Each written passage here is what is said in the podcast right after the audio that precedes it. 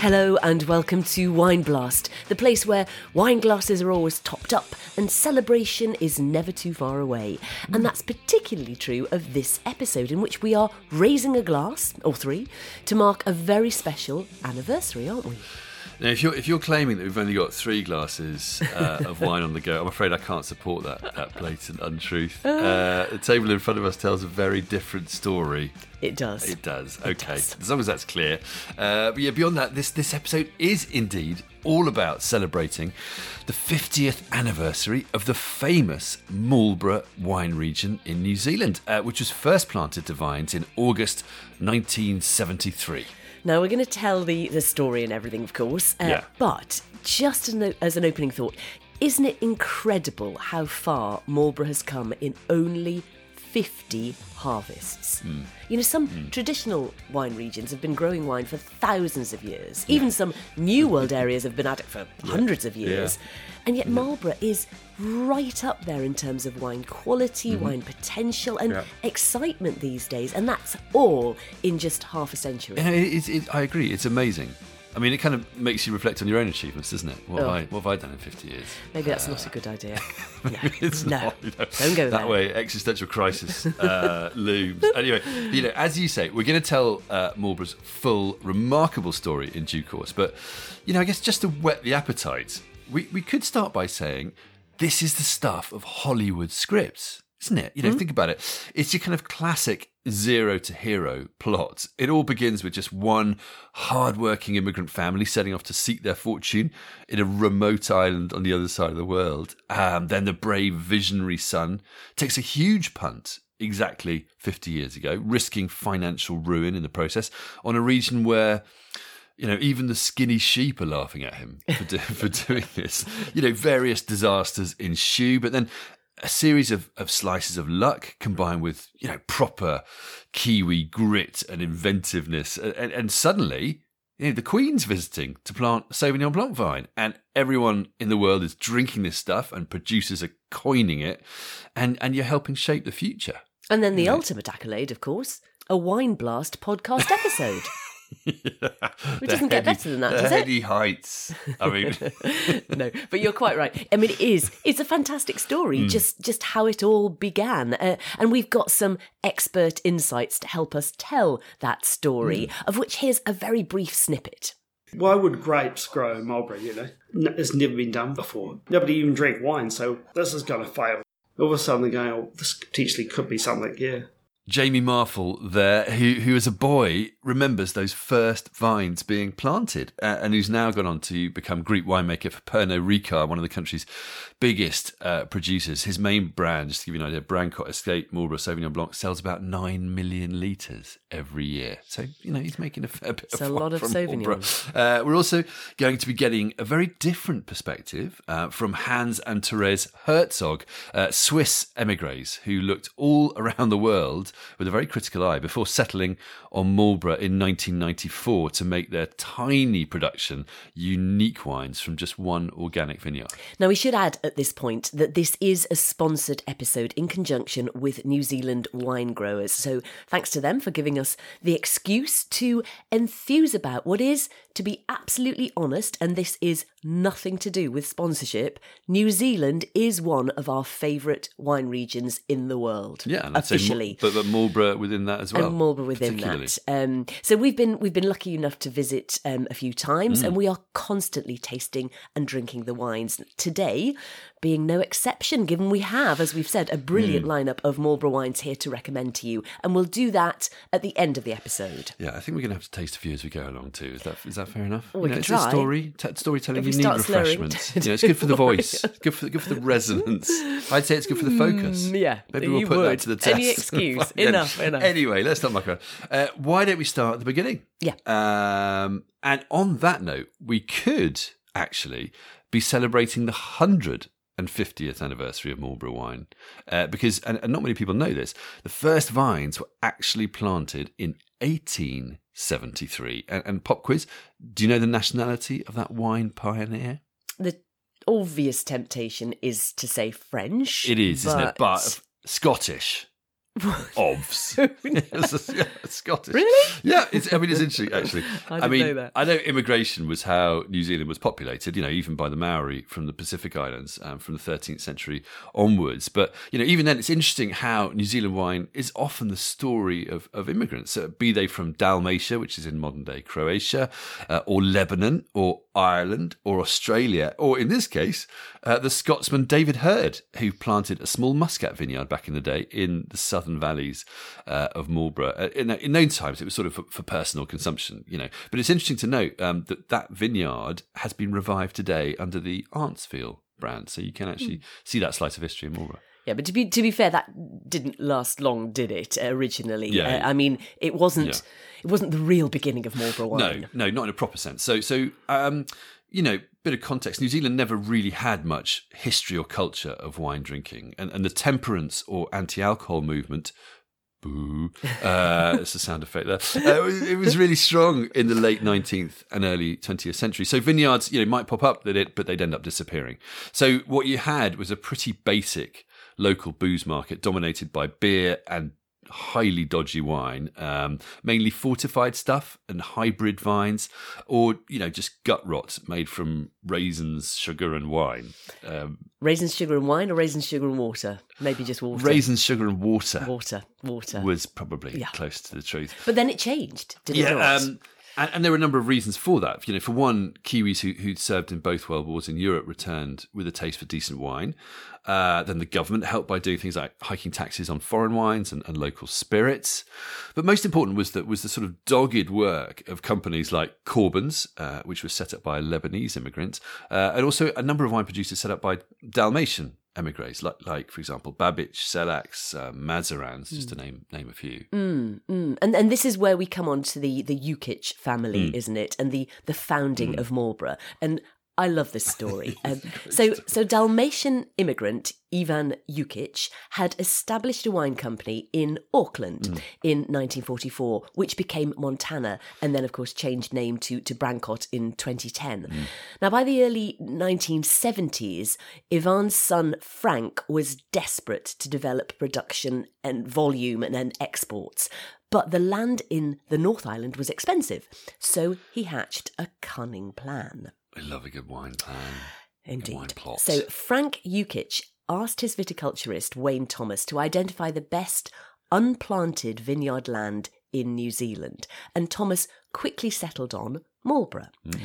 Now we'll come to, come on to why in a second, but the best bit is that Yukich realised that if he rode into town as the big wine man asking to buy land, people would see an opportunity and prices would go through the roof. So he formed a cover, Cloudy Bay Developments, and got the estate agent to find him 1,200 hectares in 24 hours. At which point he put down a straight 10% non refundable deposit out of his own pocket. because he, because he hadn't told the uh, the Montana board, had he? No, no. This is I mean, the, used to be. the deception worked on many levels. Uh, so, so he he defied the Montana board on this one. And let's be clear, this was madness. He'd just bought a vast tract of nothingness, known for growing, as you said, skinny sheep and livestock feed. Mm. And when they started to plant vines, everyone was laughing at him.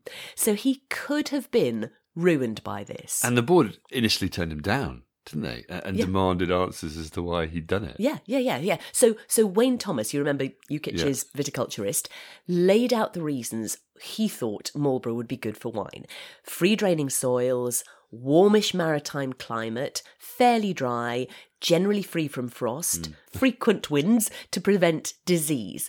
Also, crucially, intense sunlight to to promote photosynthesis and flavour development. And the Maori name for, for central Marlborough is the place with the hole in the cloud. Anyway, mm. all the same reasons that that make it such a good place to grow mm. wine today. Mm. But this wasn't enough for the board. They wanted more validation. So Thomas had to get second opinions from various Californian wine experts to support his reasoning before the board did eventually, reluctantly, back the I move. mean, you always get echoes of, of, of the publishers who turned down Harry Potter, you know, or, or the music labels who turned down the Beatles. I mean, I think know. it was a cl- it was a close run thing, Yeah. um, and it goes to show that establishing a new wine region isn't just about data; it's also about bravery and vision Mm. and ambition and a bit of luck. You know, an, an interesting yet more foreign influence this time from the US. Yeah, yeah, yeah. You know, anyway, yeah. Montana pla paid um, 1.3 million New Zealand dollars um, for the for the 1,173 hectares of land, um, just over thousand dollars per hectare, and the first vines were planted in August 1973. But Frank Yukich wasn't one to do things by halves. He bussed in a load of journalists for the planting ceremony and declared, "Wines from here." Will become world famous. It kind of reminds me of uh, Jan van Riebeeck in, in South Africa in 1659, wasn't it? Yeah. Uh, you know, he said something very similar. Yeah, yeah. well, the wines from here will, will, Will. become famous. You know, uh, and I guess it's probably maybe another example of bravery, but you could also say just bravado you know, in terms of broaching entirely new ground for wine. People need a flag waver to say, Yeah, "Here's going to be you do, amazing." you need these even people. if maybe they don't even believe it themselves. Well, this is true, but you, anyway, I, I think at this stage it's probably time to bring in Jamie Marfell. Um, as you said, Jamie is now a successful winemaker for the very company that planted the first vines, Brancott, uh, which was Montana, and which is now owned by French multinational Pernod Ricard. But he's also Marlborough born and bred, so he has a few stories to tell. Um, we caught up with him in the Groucho Club in central London, and we wanted to start off topical. So the first question was why is Marlborough so important in the story of wine? I guess it's all about Marlborough Sauvignon Blanc. It's really put us on the map. It's uh, what makes us quite unique, and it's it's the the wine that that you can pour at a dinner table anywhere in the world, and somebody who knows a little bit about wine would go, "Oh, what's that?" And you more than likely, if you knew a little bit about wine, they'd go, "Oh, it's probably a Sauvignon Blanc from Marlborough." It is quite unique. It's a, our unique offering, and the, I mean, the industry in New Zealand, the wine industry is you know, over 100 years old now. These wineries are 125, even older. But in reality, it didn't really kick into action until Marlborough came on the scene 50 years ago. And and a part of that is the journey. It's not just the 50 years, it's you know, planting the first Sauvignon Blanc, which was a couple of years later, you know, then making the first wines and not going, getting the first accolades in the early 80s, you know. So it didn't, like, it wasn't 73 when we first planted, it was like the mid 80s. Then, you no, like the UK, no, to be honest, it was the UK wine writers, the UK, you know, wine industry here went, this is quite unique. We quite like this. And all of a sudden, even in New Zealand, they were going, oh, we could be onto a winner. But we didn't really know, you know. And I guess being a young industry, I guess, you know, we learned from our mistakes. We learned really quickly. We diversified. We just did what New Zealanders do, you know, pull stuff out, have another go, pull it out, have another go. Went, oh, this it's kind of sticking, you know. And it was good. It was good. So a story of resilience as, as much oh, Or as resilience. oh no, I'd say probably it should probably resilience. It's probably oh probably had we stuck in there because it was tough times in the eighties, you know. The early nineties, no wine companies weren't doing well. There was resilience here, but there's also that whole innovation, I guess. Uh-huh. Innovation is innovation is quite important and yeah, just you know, the wines we're making well, I've been making wines for thirty two years and like the first Sauv Blanc we we're making, I remember nineteen ninety, and it's, it was only about 10 hops in alcohol and it was pretty i look back now and went oh it's probably a nice wine but i'd probably chuck it out and just saying it's pretty bloody average you know we'd probably do a lot better. So even our wine styles are diversified you know there's the industry's gone from zero and um, like i think we're up to about 30000 hectares planted in Marlborough you know. Now in 50 years we've gone from zero to 30000 hectares and it covers across Marlborough. Now it's got and we talk about sub appellations and all sorts of stuff, which the consumer probably gets confused with. But for us, there's no, there's different styles of Sauv Blanc coming out of Marlborough, and it's really cool. It's pretty cool.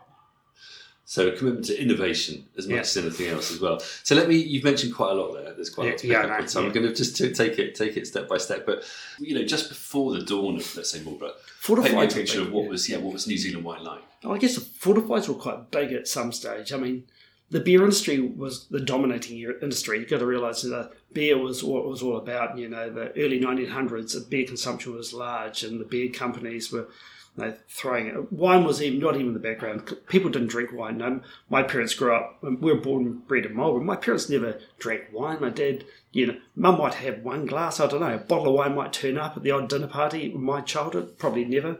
But it was, you know, flagons of beer and you What, know. what would the wine have been if it did appear? Oh, it's scary. I mean, I don't know.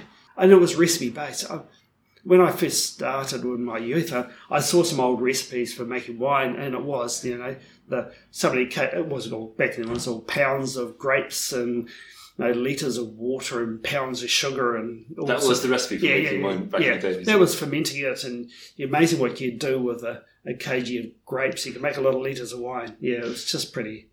Yeah, I guess there was no regulations, so it was unregulated. I guess we're at the other end of the world, so nobody really cared what we were doing, as, as long as it's kind of you know filled uh, filled a niche and it tasted okay. I don't, I'd hate to think what it tasted like. Yeah, Um, so good and bad stuff. But Yeah, bad. then going back to the origin of, of, of you know of, of Brancott, uh, Montana, as it was Yeah, maybe yeah. back in the days, the Yukich family. Um, but then in you know in, in August 1973, as has since gone down in legend, Frank Yukich. Uh, you know, bought a whole load of pretty cheap land, what was pretty Yeah. cheap land in Marlborough, and, and planted vines, and made a bit of publicity about it. So why was this different? even for him, he went out on a limb to take a risk on something which was probably not there. It was a huge risk. I guess it was unbelievably risk. And then he got the data. You know, he verified the climatic data through uh, Davis University. They, he actually had to get approved to the board that he, this was actually a goer. So he actually had to The board of the Montana, board Montana, yeah, the because the the land was kind of purchased before the OK. Then basically he had to go back to the board and prove that the fact that the land was actually in the region was actually. So uh, he had to, and he had to get approval from sort of the US, Californian winemakers. Had Oh, said, I this guess is so. okay. Yeah. No, I, well, there's no expertise. I mean, where was the expertise at the time? You know, I guess it was either. Was either in Europe or in the US, and Davis University was a famous, you know, university. And when the data came out, they said, "Oh, yeah, that looks pretty good," you know. But but still, as a risk, I don't know. You know, there's so many. It's not just you know the sunshine hours and rainfall. It's, it's so many different things. You know, frost data, all sorts of stuff that they probably never published or never had data on. I, I don't know. They might have had all that data, but it's pretty hard to predict a brand new grape growing region anywhere in the world just based on a little bit of data. I don't know. It's it's just crazy. And this was sort of sheep farming country Sheep farming before, country, right? yeah. Bare land, so nothing. So even the concept of growing a grape in Marlborough was even on the on the radar. I mean, my mum and dad had a farm. We were we're farmers. We're, we had a sheep farm at the end of the Brancott Valley. It was just crazy at the time. Like me driving the going on the bus to school, to see people ploughing up huge amounts of you know great of um you know this was good farming sheep land pulling out fences. It was like why are they pulling out fences? You know that's crazy. And then they're pulling out trees and pulling out everything then basically big paddocks of flat areas. Like what are they doing? It was like yeah it's crazy. It was like the time was stuff you'd never seen before and the, the other great th- weird thing uh, montana went out and bought all these brand new tractors uh, my parents were poor, you know. Everybody had, you know, because you're growing skinny sheep and Marlborough, which were good for nothing. You know, the land was good for nothing, you know, because there was no irrigation, no water, no centre pivots or anything. So it was dry land farming. So we just grew a few skinny sheep and didn't make any money. But all of a sudden, all this money come into Marlborough, you know, brand new tractors. Everybody's going, never seen so many brand new tractors. There was so much capital went in, and it was like, oh, this is just crazy stuff. And it was, it was just crazy. So you remember, you know, as a local lad, thinking at the Yeah, time, yeah. wine was almost like an invasion, and you thought, "This is crazy. This will never last. This is just weird." The chat around the dinner table, dad, mum, and all our friends, it was like, this is going to fail, you know. oh, the thing is, why would grapes grow in Marlborough, you know? Why? was it one considered too? why. Was it considered too cool? You know, what, what, what were the impediments? Why did he think it wouldn't work? Oh, it's probably it's more the mindset. It's more the fact that it's never been done before. Hmm. It's yeah, it's just grapes. You know, grapes.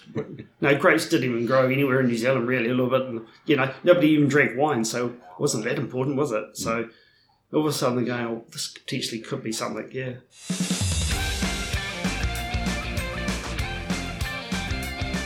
I can just see the, the skinny sheep gazing quizzically at the brand new tractors. I mean, it's a great image, isn't it? Yeah, yeah. He, I mean, he's got a brilliant turn of phrase, hasn't he? I mean, this Sauvignon Blanc is sticking. And I love his honesty, you know, saying he'd have chucked out the Sauvignon Blanc he Yeah. made in 1990 if he'd had that today. Yeah, I, I mean, I guess it speaks to you know just how fast and furious the progress has been. Um, and you know, he makes the point, doesn't he? It, was partly Marlborough that was the catalyst for the entire New Zealand wine industry to really take off or, or kick into action. Uh, in his words, you know. It's all about this sort of classic Kiwi spirit, you know, exemplified by one man, Frank Yukich, uh, even though, you know, Croatian immigrant, you know, equal parts sort of dogged resilience and, and, and restlessly imaginative, innovative brilliance. And, and, and the massive risk he took on Marlborough back in, in 1973. Yeah, and we'll come back to that spirit of innovation in a bit. Coming up, uh, we have more from Jamie on the exciting ways Marlborough has developed since being founded. We also hear from Hans and Therese Herzog about their ambitions for weird and wonderful things in the region. To recap so far, these days New Zealand's Marlborough wine region is world famous for its Sauvignon Blanc, Pinot Noir, and much more. But 50 years ago, it was a sheep farming wilderness in a beer drinking culture. But then Montana's Frank Yukich came along, took a massive punt on planting vines to make wine, and the rest is history. Well, it might be history, but I think there's a bit more of a story to tell before it's a sort of fait accompli. um, and this is where disaster and serendipity comes in. So, Montana planted the first vines to much fanfare in 1973, and, and Jamie told me it was probably a big mix of things that went in, uh, mainly Germanic varieties for whites like Müller-Thurgau, Riesling, Gewürztraminer, also things like Palomino, uh, Chasselas, and Chenin Blanc, uh, with Cabernet Sauvignon for red. As you do. it's an interesting mix, it's isn't quite it? a mix, round? isn't it? But then disaster struck.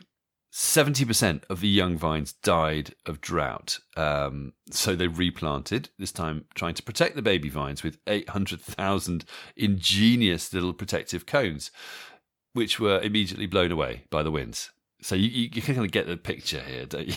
anyway, um, you know, somehow they managed to get some of these things growing. And in 1975, two years after the first plantings, the first Sauvignon Blanc was planted, or, or Savvy, as it's sometimes known in shorthand. And do, do we know why Sauvignon Blanc was chosen particularly? Yeah, I, no one really seems to know why. Uh, there isn't, or there isn't sort of one compelling reason uh, and vision. You know, Jamie said it was probably just a bit of a scattergun approach, as per the other plantings. Uh, so probably just you know sort of a happy accident. Um, anyway, Montana made their first Sauvignon Blanc vintage in 1979, and you know it kind of hit the ground running.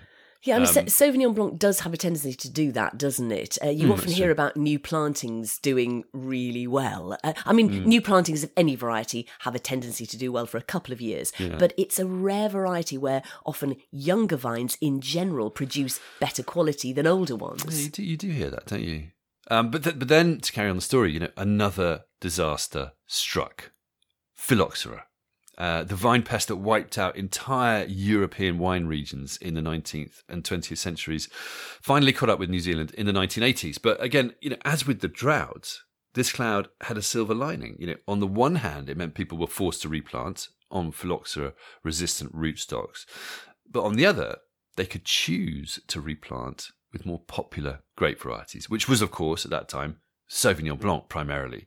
Um, and it was the same story when the New Zealand government sponsored a vine pull in the mid 1980s because of a wine glut. Growers took the money to grow up the mediocre vines and used the money to plant Sauvignon Blanc. Otherwise, Marlborough might still be, you know, Muller Thurgau country. So as I thought. snatching triumph from the jaws of defeat. Um, it is funny how these things work out sometimes, isn't it? Especially wine. And, and and meantime, they've been getting some good fortune too. So one example of this was the Cloudy Bay effect. So Kevin Judd told me how this came about. Kevin was the first winemaker of the famous Marlborough producer Cloudy Bay. We all know the name, don't we? He's now at Greywacke. We'll come on to that in a minute. Um, Kevin's originally from England, as it happens, just up the road from us uh, in Hampshire. Anyway, he told me how a group of Kiwi winemakers had visited Australia in the early 1980s for a conference in Perth, and they'd made a pilgrimage to Cape Mentelle, Cape Mentelle, the, the famous Margaret River winery founded by David Hohnen. Um, the Kiwi winemakers were impressed by the reds, apparently, but not so much by the whites. Uh, so they gave David a bottle of New Zealand Sauvignon Blanc to try, and in Kevin's words, that bottle was the inspiration for Cloudy Bay. Wasn't there a rumour that, that Cloudy Bay was nearly called Farewell Spit? Yeah, is that right? It is definitely a rumor. I'm sure I've heard um, that somewhere. I think it's apocryphal. Kevin Kevin certainly denies it with a smile on his face. You didn't quite know it, Kevin.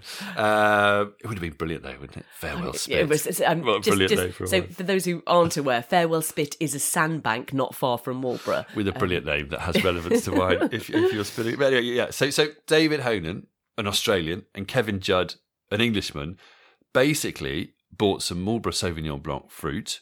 And this was at a time when the New Zealand wine scene wasn't in great shape. Was, there was the glut and all this other stuff. wasn't exporting much. So they just bought this stuff because they'd been impressed by this bottle. They got no winery or brand, but they came up with Cloudy Bay. You know, um, they used Cape Mentelle's distribution and David's reputation. Their first vintage was 1985, and it kind of lit the touch paper. Mm, yeah, yeah. I mean, and it's probably fair to say things were happening on a few fronts around that time, weren't they? Uh, I Mm, mean, for example, Ernie Hunter, uh, shall we say, a, a persuasive Irishman making wine in Marlborough, won the Sunday Times Wine Club Vintage Festival popular vote three years in a row with his Sauvignon. Uh, and generally, people just started to be wowed by this unique style of Sauvignon Blanc, totally different from the wines made from the same grape in Sancerre or, or in California. This was utterly vivid and pungent, in your face aromas of passion fruit and green pepper and waves of invigorating acidity. It was it was pretty much fireworks in a glass and it was revolutionary at the time. Yeah, and the world sat up and, and smelt the coffee, as it were. You know, or the Sauvignon rather. um, and the Queen, ahead of the curve as ever. Queen Elizabeth II, uh, bless her, planted a Sauvignon Blanc vine at the Brancott Estate in 1989. And, and this was the time things really took off. So, a few stats here. In her book, uh, The Wines of New Zealand, excellent book, Rebecca Gibb, MW, says in 1986 there were 1.6 million sheep and 1,000 hectares of vines in the Marlborough region. By 2007, so 20 years later, Yeah. the number of sheep was down by two thirds, and vines had proliferated 13 fold to 13,000 hectares. And land prices, interestingly, if you remember originally when Frank bought it, it was $1,000 per hectare. Yeah. They'd gone up, they'd gone from $8,000 per hectare in, in mid mid 80s to 255,000 New Zealand dollars per hectare by 2007. Interesting that I've read something to say that lately good vineyard land in Marlborough is about 400,000 New Zealand dollars per hectare. I mean, God. and and this partly reflects just how profitable Marlborough Sauvignon Blanc Mm. Absolutely, has been. I mean, yeah. I mean, yields can be pretty big. It doesn't need aging or expensive oak, so it can be released pretty soon after the vintage. Mm. And and New Zealand has actually done a good job of keeping prices at a relative premium. I mean, just Mm. not for, cheap. No, it's not. And and you know they they've never sort of Yeah, let it be that. Mm. undervalued, you know. And just for reference, today Marlborough is just shy of 30,000 hectares planted, over 90% of which is Sauvignon Blanc. Mm. And Marlborough accounts for more than three quarters of all New Zealand wine production and 90% of all New Zealand Sauvignon Blanc. Marlborough's more than three quarters of all New Zealand Zealand, wine all. production. And And, you that was think there's- from nothing. There's quite a lot of regions in New Zealand. Yeah, there um, are. But yeah, it gives yeah. you an idea of the It's- scale. it's- It's, the engine room, isn't it? It really is. Um, it really is. Yeah, it's just amazing to consider it was it was only fifty years ago. Anyway, it's you know it's it's really interesting to see how Marlborough has evolved to where it is today as well, and it, it's sort of exciting in that sense to consider the next fifty years ahead. Um, what it can achieve. Yeah. I mean, there's so much to talk about, isn't there? Yeah. But one thing I definitely highlight, if we're going to stick with the subject of Marlborough's most famous product, Sauvignon Blanc, Mm-hmm. is the way in which it's not just one thing anymore. So over time, Sauvignons grown in different parts of Marlborough have started to show different characteristic, characteristics, um, and winemakers have very skillfully transmitted that in, in, in a sense of terroir in the wines. Yeah, so so you, you still get these big sort of pan Marlborough blends, Marlborough Sauvignon Blanc, like Jamie's Brancott Estate Sauvignon, for example, which which put all these different sub-regional characters together, blend them together.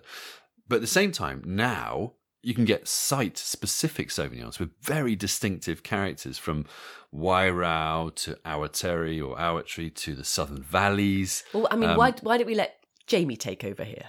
Yeah, I guess that's the key with evolution, and we've kind of grown into our Sablon kind of trousers, and we're kind of, you know, we're starting to realise, well, Sablon's really good, and we're just starting to realise when we're in our tanks, you know, if you keep a tank separate from all these different appellations, you sub-regions of Marlborough, they give you these little uh, differences between between wines, and basically the warmer regions of Marlborough, say next to the Wairau River, which are on gravel, so that's where you know, our Stoneleigh brand comes from. On average, it's warmer at night by one to one and a half degrees over the growing season, so it's actually a warmer you know, sub-region of Marlborough. So uh, it, it bud bursts earlier, it ripens earlier, know, we pick it earlier and everything else, but it changes the the aromatic qualities in the glass. So basically, we have less green characteristics because it's warm climate. It's less green characteristics, and methoxypyrazines are very low, so it's less herbaceous. But it tends to be we get a bit more thiols, which are the passion fruit, grapefruit. So from a warmer region, we tend to get a riper style of Sauvignon Blanc. Um, then you go into the cooler parts, so the southern valleys, the clays, where it gets cooler at night, longer growing season, just a, a cooler. Then you start building on some of these greener characteristics, and um, yeah, you get a, a completely different profile, say from the southern valleys. Then you go up to the Awatere Valley, which is you know, the valley over. Um, again, it's a later ripening you know, region, and again, real green characteristics coming through, real zingy. You know, you get those tomato leaf kind of uh, herbal, kind of wild thyme, you know, they're all crunchy kind of characteristics, and they kind of all completely different. So, if you're making a regional blend like a Marlborough blend, it's brilliant because you've got all these different flavour profiles to bring it together. But uh, yeah, but you can make these sub appellation wines, which are absolutely beautiful too. Beautiful indeed. Mm. And we've got a beautiful map in front of us, haven't we? The Appellation Marlborough wine map of Marlborough, showing all these sub appellations from Lower Wairau to Central Wairau to Upper Wairau, mm. Southern Valleys, Awatere, Blind River, mm. and Southern Coast. It really puts into geographical form. You love your maps, don't do you? love my You're- maps, You're, got almost, here. almost stroking it, aren't you? I am. Um, but it does. It sort of puts into ge- geographical form what you can taste in the glass. There's no here be monsters. There's, there's a little whale on it actually, which is quite Oh. nice. But anyway, yeah, it really does. And and this sort of ever developing sense of sight and terroir in the wines, I think it's really encouraging. You know, not just in Sauvignon Blanc either, but also in things like Pinot Noir, Pinot Gris, and Chardonnay, uh, which are the next most planted varieties after Sauvignon Blanc in Marlborough. Um, and these varieties are also really exciting. You know, Jamie says he loves Chardonnay, and it's one of the underrated varieties in Marlborough. I think we tend to agree with that. Absolutely. Uh, but but it's it's also not just about these headliner varieties, is it? Um, one of the intriguing things about Marlborough is it seems that almost almost anything is possible there. Yeah. And those were the certainly the thoughts of Hans and Therese Herzog, Hmm. Swiss-born emigres, as we've said, who bought land in Marlborough in 1994 and make wine under the Hans Herzog brand. Hans is from a long line of Swiss winemakers, an ambitious and instinctive, brilliant winemaker who felt constrained in his homeland, so sought pastures new. Yeah, they considered many places, but they just couldn't get better than Marlborough, uh, which is quite telling. Um, they found a relatively warm, gravelly plot near the Wairau River that reminded them of Pomerol in Bordeaux. Uh, Hans's original plan was to grow Bordeaux varieties as a sort of totally different kind of challenge than what he'd faced in Switzerland. But then he got a bit excited and didn't just plant Cabernet Sauvignon, Merlot, and Cabernet Franc, uh, all the local specialities, Sauvignon Blanc, Chardonnay, and Pinot Noir. So he planted all those things. But he also decided to go for a few more eclectic varieties like um, Montepulciano. Yeah, and they, they, they have other things now, don't they? Like like Saperavi, Yep. Blaufränkisch, Arneis, uh, Nebbiolo. Yeah, and that's not all. So I asked them why on earth they'd gone for this sort of cornucopia approach. It's probably hard for Hans to even explain it. But see, this is Hans loves wine, and there are. I mean, alone in Italy, how many grape varieties does Italy have? Two and a half thousand. Yeah, roughly. Yeah. and uh, and this is only Italy. So there's so many great grape varieties. What we mostly know are the French grape varieties, and then of course the Barolo uh, Barbaresco, Acca Nebbiolo, uh, Tuscan wines, Acca Sangiovese. But there's so much more, and Hans is not somebody. You know, I think that was my I think that probably that's why we work well together as a husband and wife team, because I'm I I do the other side. I try to to keep Hans reasonable, but he's like an artist. And that's, I always have to explain that also when we have young students, because I also, why do you come to us? You know, this is not a winery who makes money and marketing people should come to because it's probably the total wrong approach. This is, uh, but they say because they see the work of a man who does it just for the passion. And I know that word passion is so overused, but in Hans's case, this he, he is not interested in money or, or, or you know, in long term mm. or in planning or do a business plan. He just wants, he's, he sees something like we went to South America and then we did some blending in a really great winery there. And then we could see that the Carmenere gives really something special to the blend. Mm.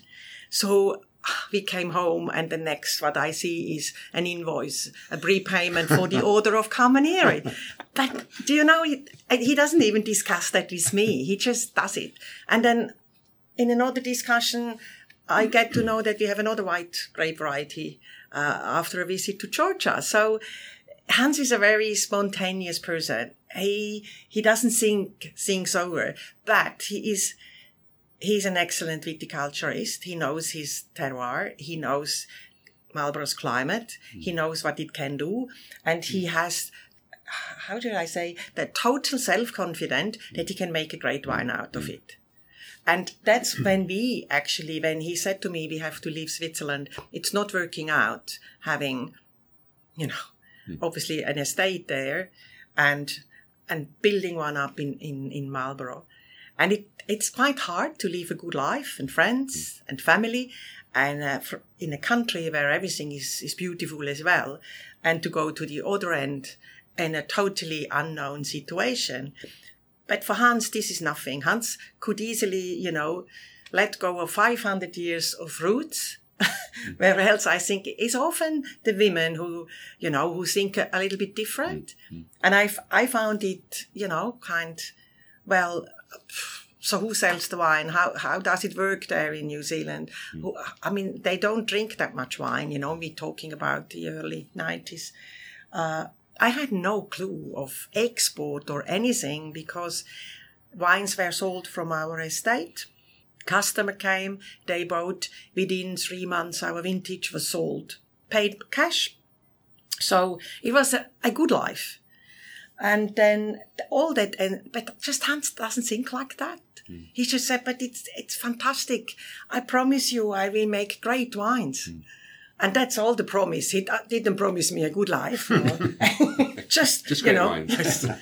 So you really have he can't he can't really say that from himself, but that's that's really how Hans is. And there are not many people like that. It's you know, I think it's a little bit the dying out race actually.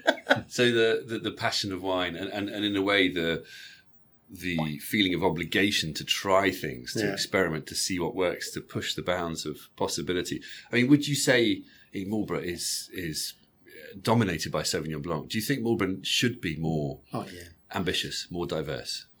Yeah, for me, you can grow nearly everything there in Marlborough, but to have reduced your yield, you can't grow like Sauv Blanc. It's not possible for great quality of wine. Even now, Marlborough makes huge amount of Sauv Blanc. That's the most biggest production in mm. all New Zealand, Sauv Blanc mm. mm. in Marlborough. But you can go nice border blend, everything that you want to do. Very consistent. but in all all the, fairness, 20, all the 23 years we make wine there, it's just amazing. No one bad vintage, honest. No one. So so that is a good question, isn't it? You, you made this bold move. Yeah. in order to be somewhere you could make virtually anything that you, you weren't constrained by the climate or local laws or whatever. Have you fulfilled that ambition? Yeah, it's for me. Yeah, Great. yeah, yeah. What a lovely thing to be able to say. Um, Just and if you think Marlborough were to get more diverse beyond, say, regional styles of Sauvignon Blanc, what would be the, the best way to go for it, do you think? look at Marlborough is actually more or less in in big hands, big companies. Hmm. That's a big a big the downside. I don't like that. We need more smaller wineries, more family-owned wineries, and and the young generation is there, but they think about the big. Big is beautiful, and that's a bit sad. Sometimes I think there is maybe, it's really true, big is beautiful. When you come from Switzerland, for us, small is beautiful. Artisan. I think what Hans wants to say, Marlborough can do anything. It's one of the world, world's best wine region. And we travel when we can every year to wine regions. And we come back and we say how lucky we are that we have land in Marlborough. So the Herzogs are helping to prove Marlborough can do so much more than Kiwi Savvy. Mm. Uh, they've only got their one organic vineyard, haven't they? And yet they're they're producing a whole load of amazingly diverse mm. wines. Mm. And the secret, as Hans said, is low yields, attentive viticulture, minimal intervention in the winery. Yeah, I mean, a a lot of people sort of dismiss, for example, Cabernet Sauvignon in Marlborough. Um, but you know, we tried their Spirit of Marlborough 2016, a Cabernet Sauvignon Cabernet Franc Merlot blend, aged five years before release, and it was glorious. Absolutely delicious, wasn't it? Classic sort of tobacco and cedar, cassis, wild mint, beautiful gravelly texture, fine tannin, utterly seamless, cultured, still very young. So, you know, something Therese likes to to recommend drinking with brie in a bit of truffle oil. Yum, She yum, said. yum. we also loved their Zweigelt. Uh, we Mm, tried yeah, the yeah, 2017. It was like a, a sort of a sort of a beefed up version of Pinot Noir, wasn't Mm, it? Uh, tons of, of berry fruit and then a, a savoury, meaty, peppery edge. Um, So juicy and, and vibrant, but also serious and, and Mm-hmm. foodie, almost Italianate uh, with a, that nip of chalky tannin. Absolutely delicious. Yeah, and, and Hans recommends uh, drinking that with some crispy pork belly. Yum. Yum, yum, yum. Uh, and, and these wines not only prove Marlborough can do all kinds of things beyond Sauvignon Blanc, but that the wines can age well, for example, too, which Yeah, isn't always abs- recognised. No, absolutely. And, and and as we're talking diversity, we should also mention that Marlborough makes everything from pretty good traditional method fizz to sweet wines as Mm-hmm. Yeah. well. Um, you know, and their work their work on on lower alcohol wines has been pretty impressive too. Yeah, Uh, has, yeah. Is there anything they can't do? Yeah, it's sort of sickening, really, isn't it? Um, uh, on that note, actually, there was one final thing to mention before we, we come on to the tasting, uh, and that's the sort of brave new world of the future. Um, and Marlborough's becoming a hotbed of wine innovation. So I just want to bring Jamie back in briefly here. And the vineyards, it's cool. We, we, we talk about it. We started a project about five, six years ago, and we we talk about a vineyard of the future, and and you know you you got to wrap up you know the whole sustainability, your people, everything else. But we looked at automation as the way forward. So we're part of a, a initiative um, called Smart Machines, looking at automated vehicles. So um, we have now got nine fully automated vehicles on our vineyards, and by this time next year, they're hoping to get up to about 19 vineyards. So basically, we're going to be the way of the future for us and our, vineyards is fully automated vehicles. So our vehicles at the moment can they mow, they mulch, they can trim, they can leaf pluck and stuff like that.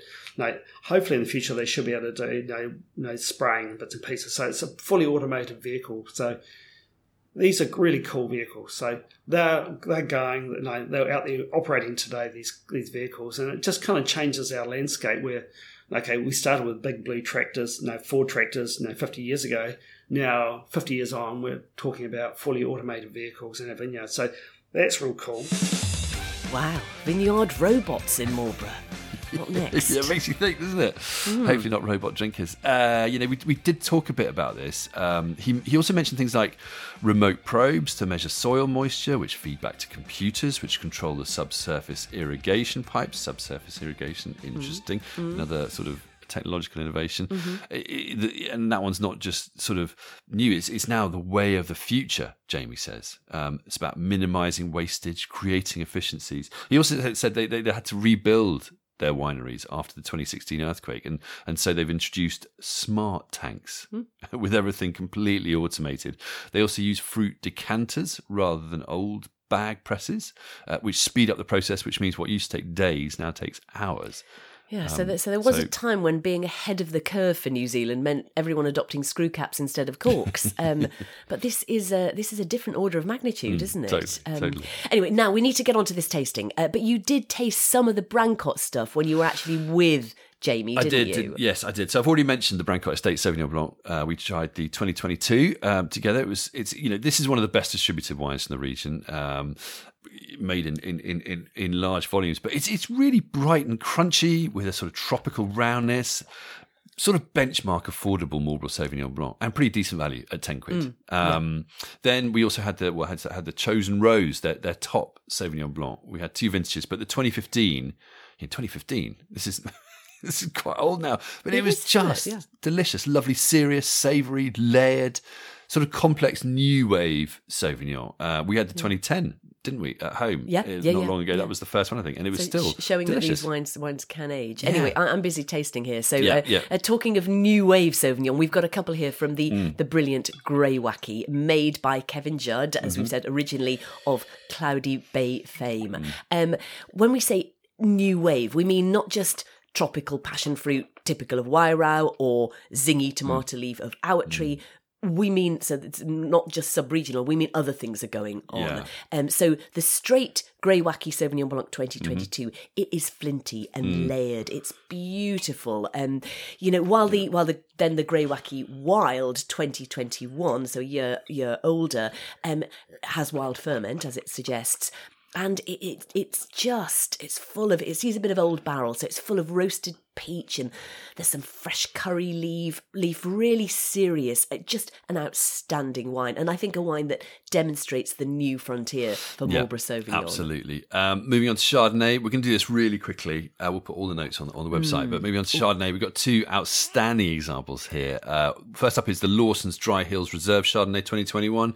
It's really a sort of classic style, quite leesy, quite nutty, savoury and yeasty, really, with with a lovely, elegant texture. Um, then we've also got the blank canvas Reed Chardonnay 2022. Uh, now this one is much more sort of struck match, sort of flinty, that snap crackle pop Oh, style. snap, Uh, there we are. pop. Yeah, it's fleshy and nutty. It's multi. It's compelling. Absolutely delicious. Now we did recommend the 2021 in our New Zealand Chardonnay episode, and we definitely say Chardonnay is a rising star in Marlborough. Absolutely. beautiful. Anyway, on to something a bit different. Uh, Pinot Gris. It's the third most planted variety in Marlborough. Often New Zealand Pinot Gris sort of sits between Italian Pinot Grigio, which is sort of crisp, dry, usually a bit dull, uh, and then the richer, lusher, far more interesting Alsace Pinot Gris mm, style. Mm. But this one, mm. Villa Maria, Seddon Hills, remember this name, Seddon Hills Pinot Gris 2020, is stunning. It's very much in the luscious, honeyed Alsace style, but it's fresh and re- refreshing, and it's full of baked pear, ginger, creamy honeyed notes. It, it is off dry, um, but perfectly balanced and amazing with blue cheese. Yeah. And a All reminder, of a reminder of the versatility of, of Marlborough, how it can do so many things. Mm. Um, you know, we've already touched on Hans Herzog's Zweigelt and Bordeaux blend, but there's Syrah, Riesling, and, and all sorts in there, isn't there? Absolutely, You know, Absolutely. sky's the limit. But, you know, one thing we can't not mention before finishing, of course, is Pinot Noir, uh, another star variety in Marlborough, especially in the southern valleys. And we've got a really good example here, a good value example, because that's something Marlborough can also do, really good value. Mm. Uh, it's the Wairau River Pinot Noir 2021. It's just 15 quid, which is really good value for good Pinot. It's kind of juicy, it's crunchy, it's smoky with, with a touch of spice and tannin. Yeah, I say a crowd pleaser for a winter supper. Uh, And as you say, great value. Right, we need to wrap things up there, but we'll put all the wine details on our website. So if you want more info, you can find it there. Yeah, by way of closing summary, New Zealand's Marlborough wine region has evolved at warp speed over the last 50 years. Uh, from skinny sheep and shaky starts, the region has grown to be a serious producer of not just bright, breezy, savvy, uh, but also seriously fine terroir driven Pinot, Chardonnay, Syrah, Sauvignon, and much more. Uh, when Frank Yukich made the brave bet 50 years ago on Marlborough's wine future, he was taking a huge risk. But his boldness has helped forge a bright future, not just for his own company and Marlborough, but New Zealand wine as a whole. And all of us wine lovers are grateful to him for it. I think Too it's fair right. to say. Too right. We'll all raise a glass to Frank and Mm. to all the many other pioneers and, and brilliant producers in Marlborough today. Mm. You get a sense that there's still a lot more to come from this beautiful region, whether Mm. it's vineyard robots or fine Zweigelt. Uh, what a story it is. Indeed. Uh, our thanks to Jamie Marfell and Hans and Therese Herzog. Also to those who kindly sent in samples for us to pick the best wines from. Thanks also to New Zealand wine growers for sponsoring this episode, particularly Chris Stroud for his support. Most of all, thanks to you for tuning in and joining us. Until next time, cheers.